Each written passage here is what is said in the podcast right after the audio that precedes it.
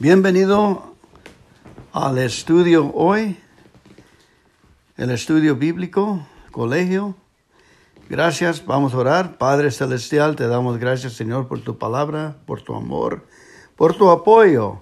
Gracias por tus pensamientos, que piensas muy buenos pensamientos por nosotros.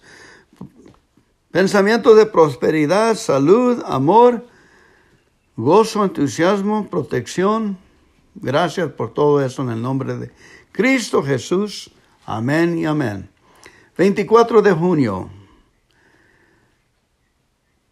No hables según sus circunstancias, no hables según sus condiciones. Por Kenny Copeland. La muerte y la vida están en poder de la lengua, y el que la ama comerá de sus frutos. Proverbios 18, 21. Las palabras son un asunto serio. Como creyentes debemos considerar seriamente cómo usarlas. Necesitamos que las palabras empiecen a actuar a nuestro favor, así como Dios lo hace. En la Biblia se nos enseña que el Señor usa palabras para llamar a las cosas que no son como si fueran. Romanos 4:17. La mayoría de nosotros no tenemos la menor idea de cómo hacerlo. Hemos pasado nuestra vida diciendo las cosas como las vemos. Constantemente hemos usado nuestra boca para informar acerca del estado lamentable de la situación a nuestro alrededor. De este modo, el solo pensamiento de llamar las cosas que no son como si fueran parece un poco descabellado Quiere decir que si se supone que yo diga estoy sano cuando me siento enfermo, soy próspero cuando no tengo dinero, me parece que estaría mintiendo. No, no, no. Entienda, hay una gran diferencia entre mentir y hablar por fe. Estamos hechos en el semejante del Señor del Padre, tenemos el amor y el Espíritu de Dios que es diferente a la carne, nuestra mente y pensamientos. Si estamos hablando las palabras que Dios dejó para nosotros, ¿estamos mintiendo? La mentira se dice con la intención de engañar a alguien, de hacerle creer algo que no es cierto. Pero hablar por fe es simplemente decir palabras que están de acuerdo con la palabra de Dios, no con las circunstancias a su alrededor. Es hablar con su espíritu, no con su mente. Como el apóstol Pablo dijo en 2 Corintios 4:13, tenemos el mismo espíritu de fe conforme a lo que está escrito. He creído, por tanto he hablado, también hemos creído, por tanto hemos hablado.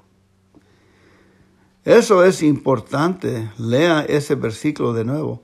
He creído, por tanto he hablado. Y la creencia llega por leer y leer y leer mucho y escuchar y escuchar. La creencia viene. Hay personas que hablan las palabras pero no tienen la fe para respaldarlas y como resultado fracasan en su vida espiritual. No llamaron las cosas que no son como si fueran, sino que las llamaron de la manera que deseaban que fueran. Esos son dos aspectos muy diferentes. Las palabras pueden ser las mismas, pero solo desear y esperar no cumplirá la tarea. Hay que creer. Empiece hoy a poner tanto su boca como su corazón en armonía con la palabra. Deje de decir las cosas como las ve.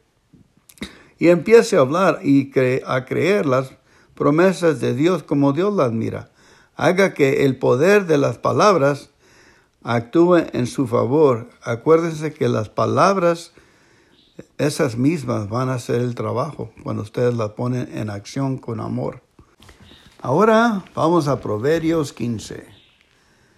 La respuesta amable calma el enojo, la respuesta violenta lo excita más. De la lengua de los sabios brota sabiduría, de la boca de los necios necedades.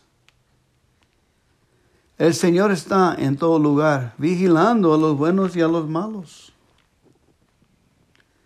La lengua amable es un árbol de vida. La lengua perversa hace daño al espíritu. El necio desprecia la corrección de su padre. El que la atiende demuestra inteligencia. Gran abundancia hay en casa del hombre honrado, pero al malvado no le aprovechan sus ganancias. Los sabios esparcen sabiduría con sus labios.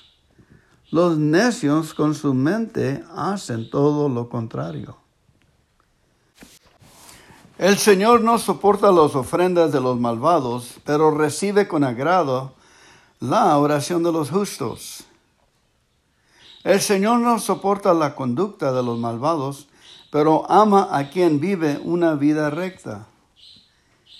Al que deja el buen camino se le corrige con dureza. El que odia la reprensión morirá. Si a la vista del Señor están la muerte y el sepulcro, con mayor razón los pensamientos de los hombres.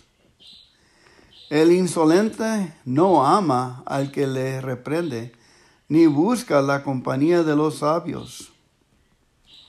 Corazón alegre, cara feliz, corazón enfermo, semblante triste. La mente inteligente busca el saber, pero los necios se alimentan de necedades. Para quien está afligido, todos los días son malos. Para quien está contento, son una fiesta constante. Más vale ser pobre y honrado al Señor que ser rico y vivir angustiado. Más vale comer verduras con amor que carne de res con odio. El que es impulsivo provoca peleas. El que es paciente las apacigua. Para el perezoso el camino está lleno de espinas para el hombre recto el camino es amplia calzada. El hijo sabio alegra a sus padres, el hijo necio los menosprecia. El prudente goza con su necesidad, el inteligente corrige sus propios pasos. Cuando no hay consulta, los planes fracasan. El éxito depende de los muchos consejeros.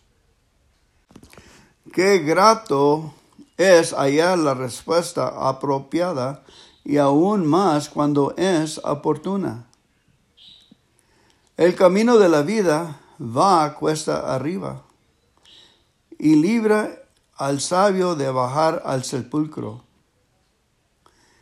El Señor destruye la casa de los orgullosos pero mantiene invariable la propiedad de la viuda.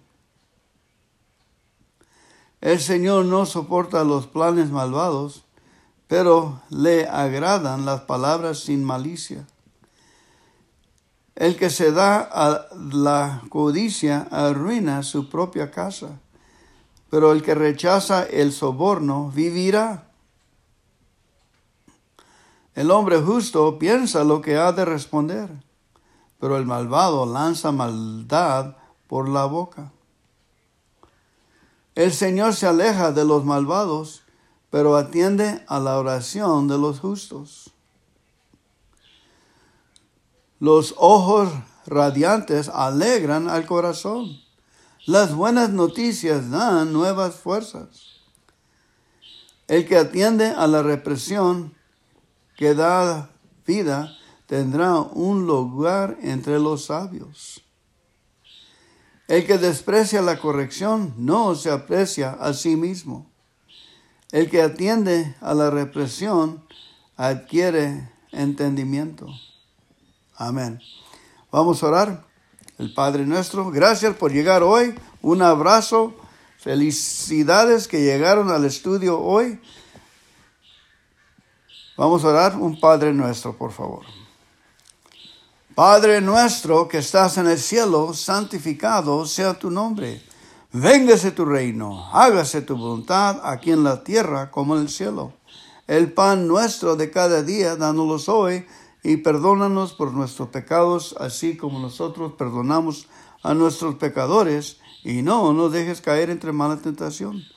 Mas tuyo es el reino, el poder y la gloria para siempre, siempre, Señor. Amén. Sigan regresando familia.